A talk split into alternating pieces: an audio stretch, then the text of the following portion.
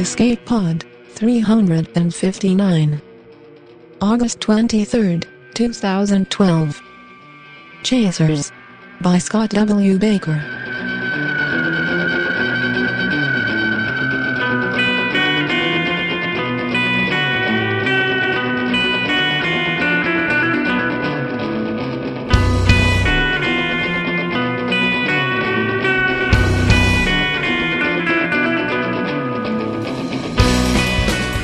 Hello and welcome to Escape Pod, your weekly science fiction podcast. I'm Norm Sherman. This week on the menu, spaceships. We bring you Chasers by Scott Baker. Scott's a recent Writers of the Future contest winner whose works appeared in Daily SF and Escape Pod, amongst other places. This story first appeared in the 2004 anthology Triangulation. This story is read to you by Escape Pod producer Matt Weller. So put those engines in overdrive and hang on tight because it's story time.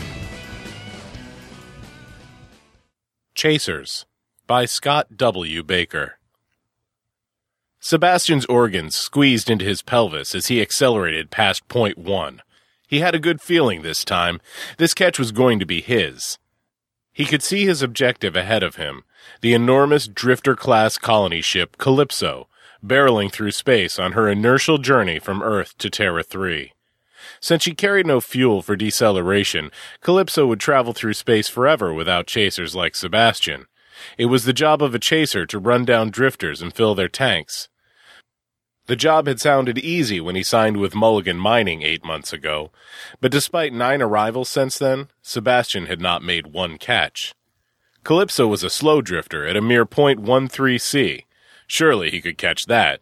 His Skeeter was designed to reach point two, faster and more maneuverable than any other company's ships. Yet what advantages Skeeters held in speed and agility, they sacrificed in capacity. Even if he caught the drifter, it took a total of three Skeeters to fill her. Sebastian ran a scan of Calypso. Leonard had already docked. This was too fast for him to have waited for the drifter's beacon. He must have taken his Skeeter out without confirmation a drifter was coming in. Lucky. Blind patrols were expensive gambles, especially on a chaser's budget. The exorbitant price of fuel on Earth was the primary reason drifter class colonizers dominated the colonization market, and a booming fuel industry made Terra 3 the most popular destination. Like most things, it boiled down to money. A pair of blips appeared on Sebastian's nav screen. Two ships were approaching from behind. The tiny blip indicated the presence of another Skeeter, the third they'd need to fill the Calypso. The larger blip was an Essex bus, a 100% capacity tanker from a rival fuel company. Rather, Essex was the rival of Mulligan. Both Sebastian and the other Skeeter would have to beat this bus if Mulligan was going to make the sale. If the bus docked first, the sale would go to Essex. One bus could do the job of three Skeeters, assuming it could get to the colony ship first. Sebastian pushed his engines harder. The big blip was moving fast for a ship of its size. It drew closer until Sebastian could see it through his canopy. It was more than three times the size of his little Skeeter and was now careening at .16 C. Damn, Sebastian whispered as he was overtaken. I thought buses maxed out at .15. It was the reason Sebastian had signed with Mulligan instead of Essex, the need for speed. Buses just weren't meant to go that fast. But even 1% of the speed of light could mean the difference between a bonus check and a long flight back to port. If a chaser could finagle an extra little bit of zip out of his ship, he did. Apparently, this bus pilot was a finagler. Sebastian adjusted his fuel ratios and pushed his engines even harder. The ship began to vibrate around him. Still, the bus pulled away. One Skeeter already on, and Essex is going to get the sale anyway, Sebastian said. He started the calculations for his return to port. You ain't giving up, are you? A voice croaked across the closed circle communicator. Closed circuit meant that it was another Mulligan pilot. Repeat, Sebastian replied. Bass, that you? Only one person ever called him Bass. Roger, this is Sebastian. What's your 20, Wild? I'll be on your screen in a shake. Don't bother. I was just passed by a bus going .16. Isn't Freebird already on? Wild meant Leonard. He refused to call anyone by their actual name, including himself. He wasn't born with the name Johnny Wild, but no one knew anything different to call him. Besides, he lived up to it. Roger that. Leonard has already docked with Calypso. I'm the next closest skeeter at. Sebastian checked his numbers. 180,000 kilometers. You still think like a kid in the belly of one of those drifters, Wild said. We use megameters out here. That's 180 M&Ms. You're right on top of her. I'm not moving fast enough. If that Essex pilot is any good, he'll be docked before we get there. That Essex pilot is old Harold. Sebastian's heart sank. Old Harold had been chasing ships longer than Sebastian had been eating solid food, and he hadn't lost a step. If any Essex pilot was good, Harold was. I might as well just head back. You just leave Harold to me, Wild said. Get your ass up to that drifter and we'll make this catch. Where did you say you were?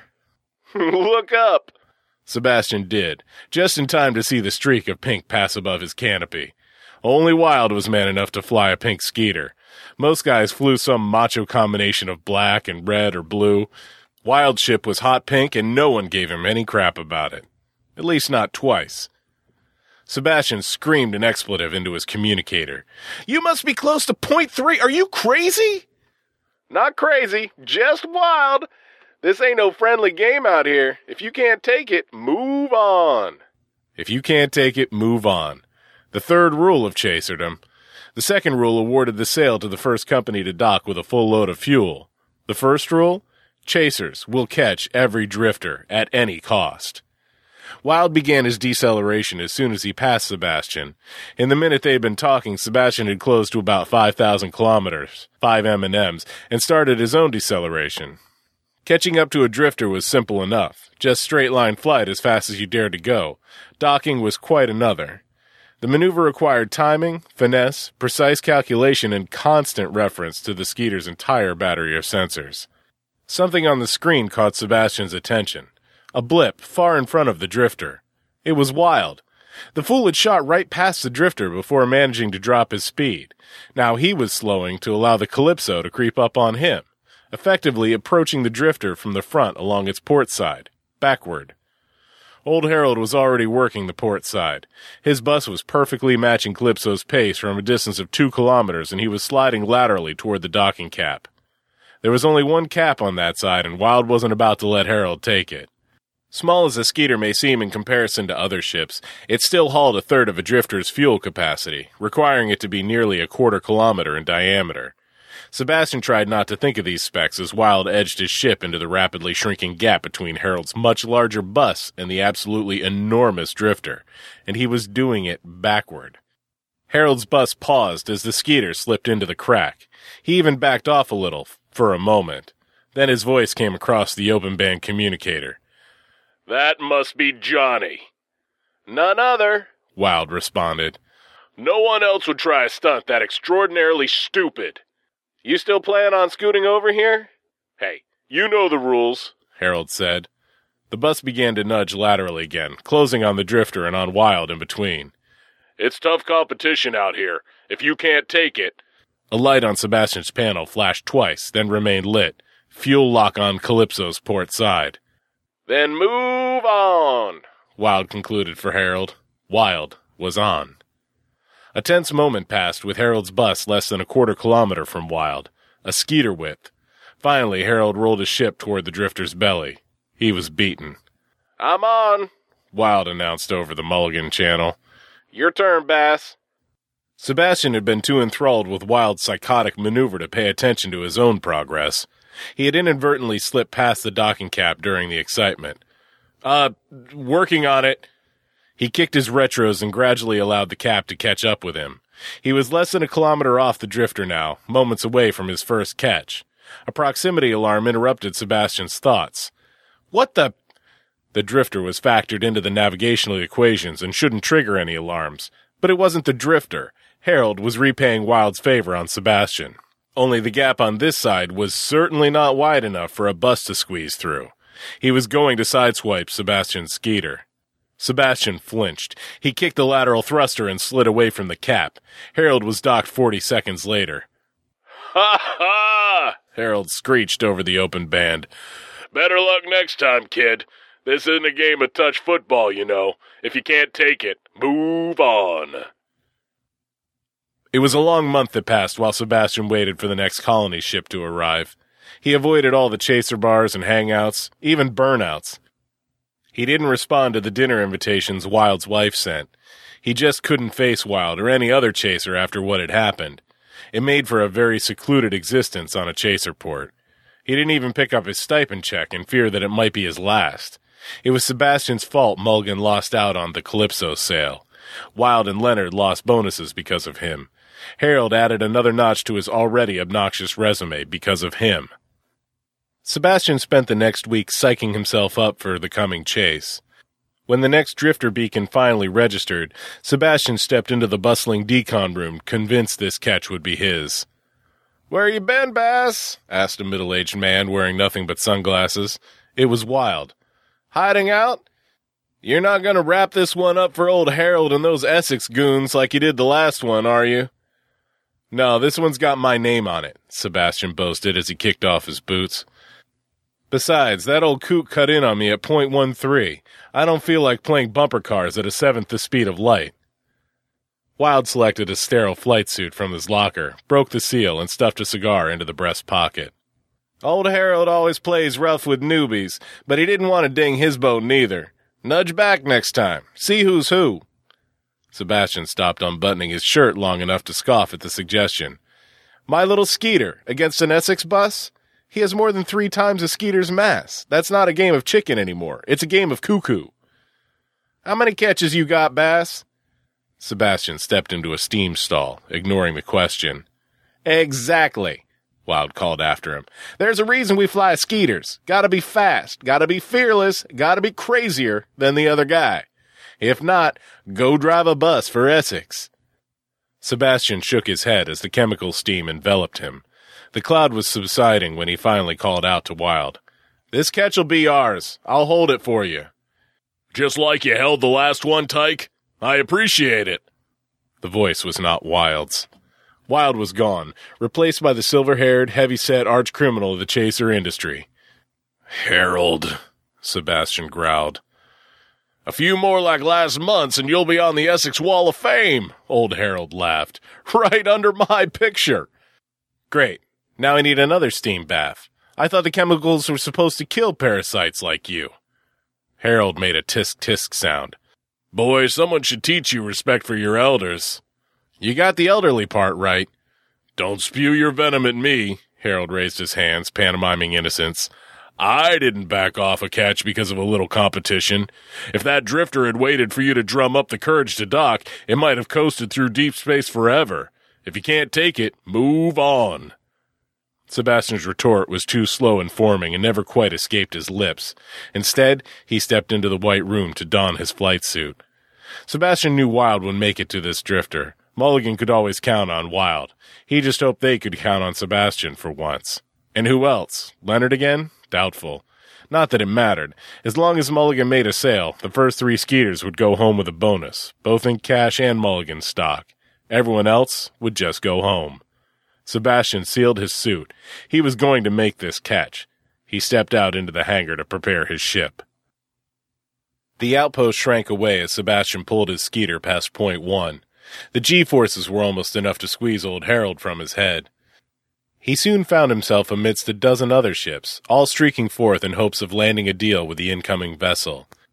He recognized five other Skeeters, one Essex full-load tanker, not Harold's, and a couple horticulturalist vendors hoping the transport might have a damaged eco garden.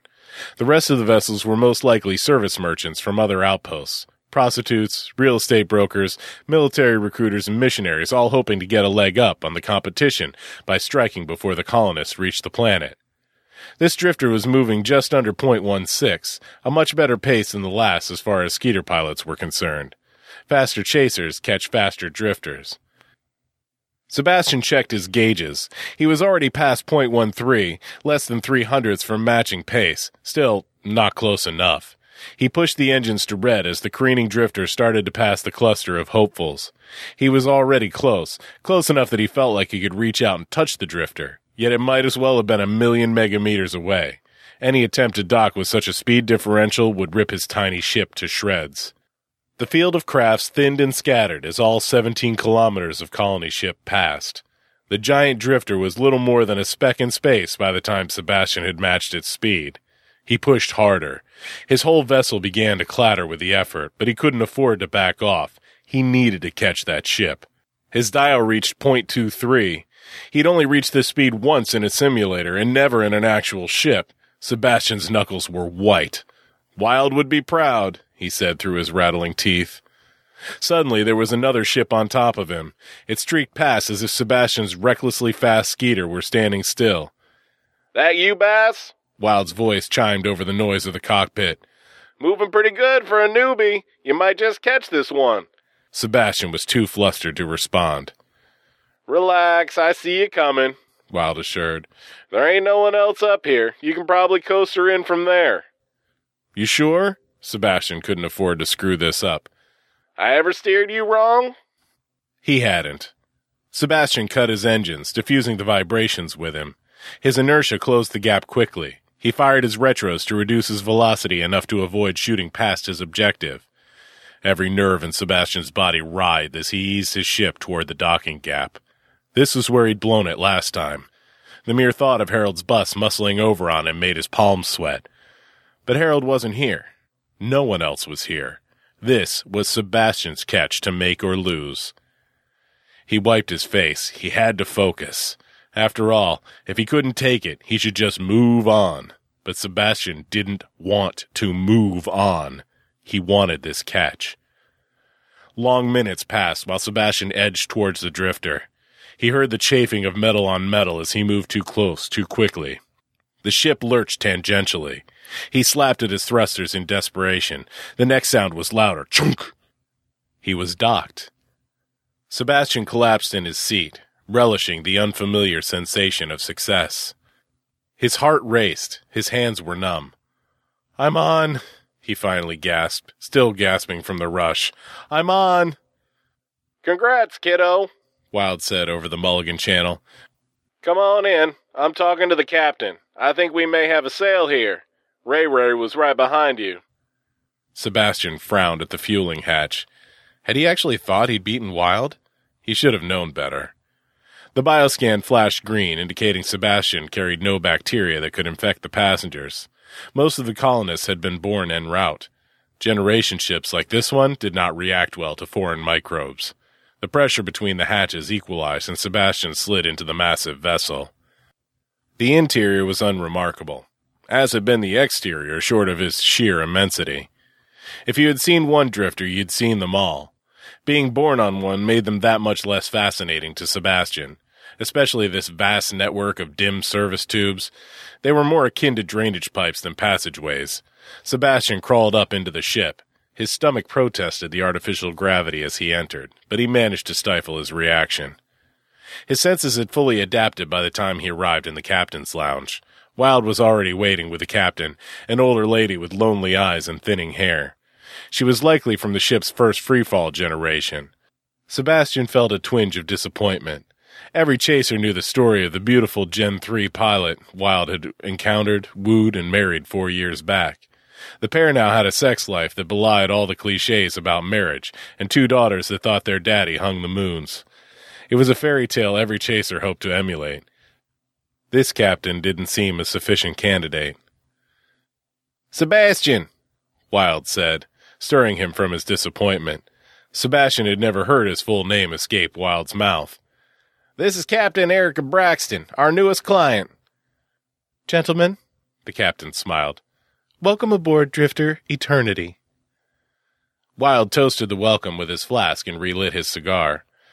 This looks like quite a ship, he commented diplomatically. Wild could reportedly negotiate price with anyone in the galaxy. Sebastian had never before had the opportunity to watch him work. His eyes actually twinkled as he spoke. How many passengers you carry? We have quarters for about six thousand, Captain Braxton said importantly. Almost all full, though we started with about eleven hundred. Plus, we have a few passengers in special transport. Wild Cigar quivered. Special transport? You mean Frosties? She nodded. The mere mention of Frosties drained the blood from Sebastian's extremities. He'd heard too many stories about faulty cryo units and premature thawing. It just didn't seem worth the risk to him. Most colonists felt the same way, accepting a life in the confines of a colony ship in exchange for a future on Terra 3 for their children's children. To most colonists, anything was better than Earth, but not cryo travel. Captain Braxton smiled, misinterpreting the chaser's reaction as interest. They are very important passengers. Dr. Steinen and his associates are the minds behind a new system of entirely fuel free colonization. Wild's eyes developed a tiny tremor as she spoke. As I understand it, they will use a series of magnetic and gravitonic accelerators to propel colony ships to nearly one half C. Trajectory will be calculated precisely enough that the ship can be dropped into another series of magnets on this end. That receiver is what Steiner and Company are here to build. It's supposed to be a mega trillion dollar project, but its impact on colonization will be tremendous. Trips will be fast enough that young men and women who depart from Earth will be able to see Terra 3 in their lifetime. The savings on fuel alone should quickly offset the initial investment. Earthside has already set up the accelerator. My father even saw part of it on his way out of the Sol system. The sequence begins just beyond the asteroid belt and reaches beyond the orbit of Pluto.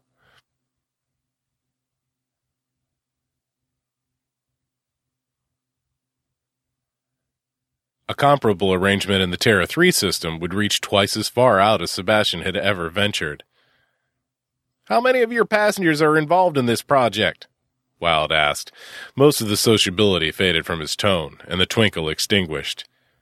This is a corporate sponsored vessel. Most of the colonists are trained to either service the catcher or assist in its construction. But my cryostatic passengers are the engineers who designed the original slingshot. The entire project is their baby.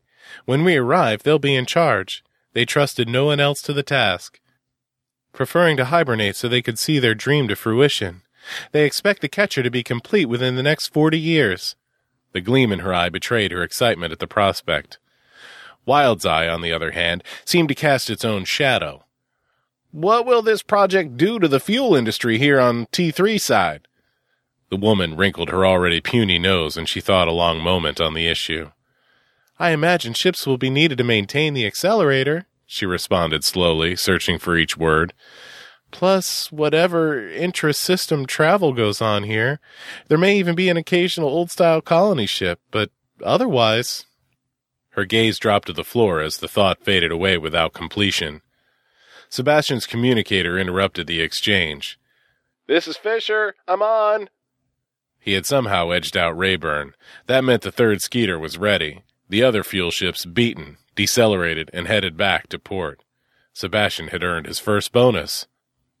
Sorry, but you're too slow! Fisher taunted over the open band at the defeated chasers. Don't like it? Move on! Sebastian and Wild excused themselves abruptly and returned to their ships to begin the fueling sequence. Sebastian ran his fueling checklist. The concept of this gravitronic catcher rattled through his head, making it difficult to focus on the process at hand. He did his best to double and triple check each step lest his first catch explode from a loose seal or a faulty hose. Sudden decompression of a fuel tank would be bad news, news he would never hear. He had just finished sealing the last connection when his communicators signaled a secure transmission. Bass? Wild whispered. How many catches you got?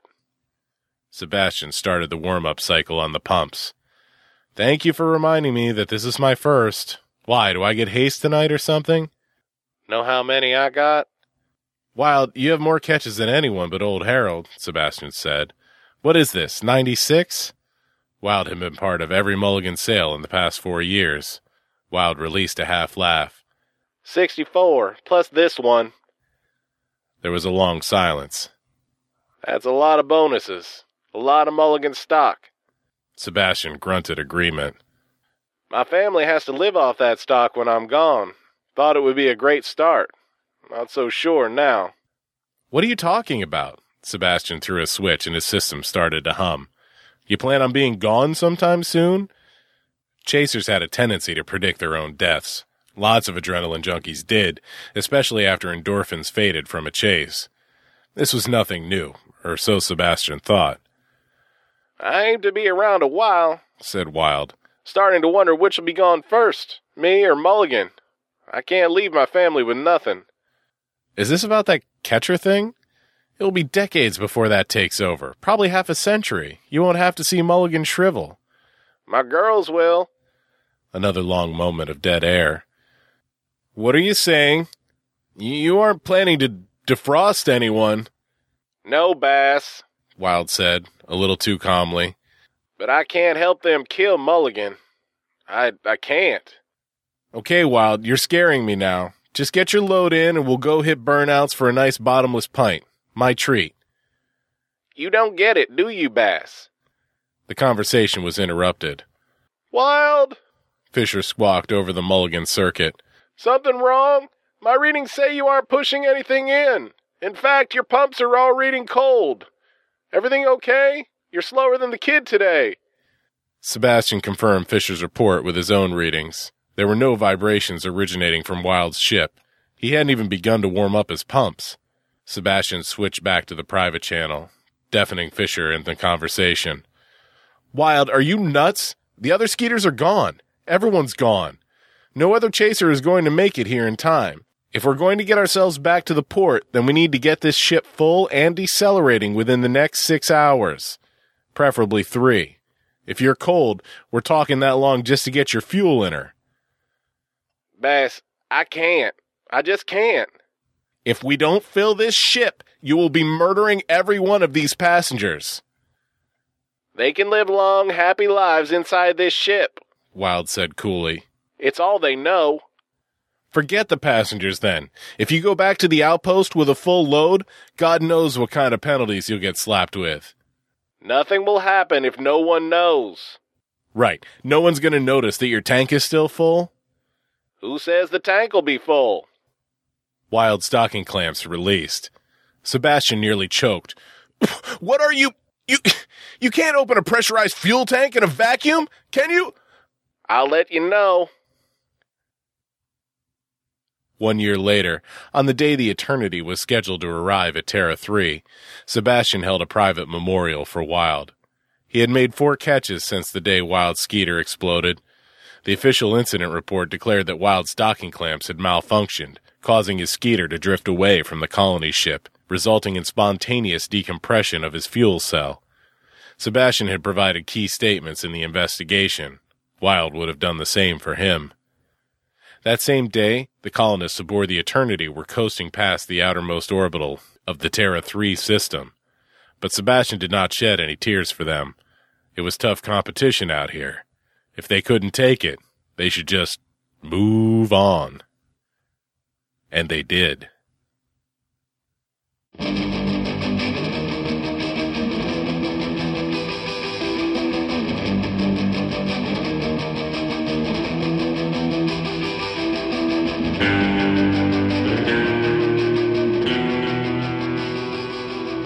And that was our story. Hope you enjoyed. A few things I wanted to mention and or remind you of as they may be of note to some listeners.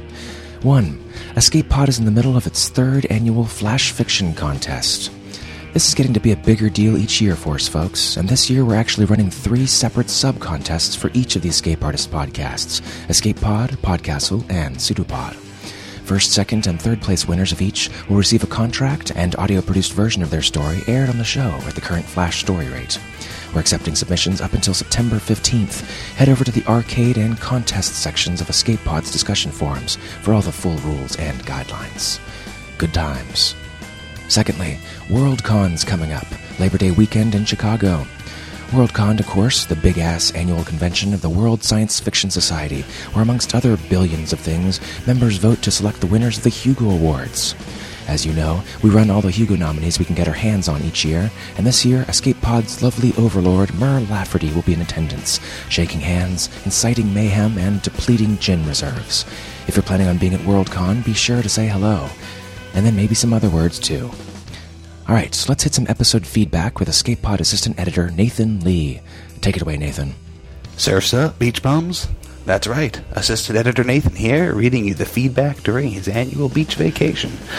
Even as I speak, I am perched on the dank and musty corner of the porch, leeching Wi-Fi signal from some neighbors with poor security skills because Starbucks is closed for the evening. Only a thin mesh screen protects me from the ravages of the blood-sucking demons of the coastal night. I'm here with comments from episode 353, Talking to the Enemy by Don Webb. You remember the story? It was the one with the Yucca Fubog Chumble Spuzz. And the Free Machines, a race of computer intelligences named for what you hope to find at the gym. Dem said, intriguing. Unfortunately, the fictional language problems leaked into the actual text, so it was quite hard to tell sometimes what was intentional gobbledygook and what was there in error. It would have really benefited from a scrub down by the good editor to pull out the spelling, punctuation, and stray words that must have made it tricky to narrate. Let's have it back when it's been spruced up and pretend it wasn't here just now. Matt Weller, who is often mad at me when I'm late on these feedback segments, came back with Funny, that's what I took it as that the degradation was already progressing and that we were walking in on it. Made me think of Flowers for Algernon. Unblinking pointed out, I think it's an entirely reasonable interpretation whether or not it's true, and if I were the author, I'd probably say, yeah, I totally meant to do that. Either way.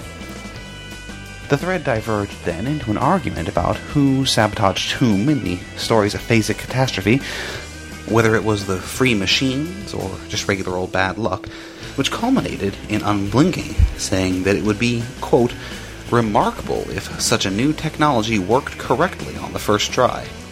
CryptoMe responded, You mean like the Mars Science Laboratory Sky Crane landing system? Which I think is fair. That was a pretty remarkable event, wasn't it? Anyway, that's it for this week. Try to untangle our bizarre linguistic quirks next week when we attempt to read the comments for episode 354 without going mad or bleeding from the eyes. Thanks, Nathan. All right, folks, that's the show. Remember, it's a production of Escape Artists Incorporated, and it's brought to you with a Creative Commons Attribution Non-Commercial No Derivatives License, which means don't change or sell it, but share it all you like. Our music is used with the permission of Daikaiju. Check them out at daikaiju.com. And our closing quotation comes from Helen Rowland, who said, A man is like a cat. Chase him and he will run. Sit still and ignore him, and he'll come purring at your feet.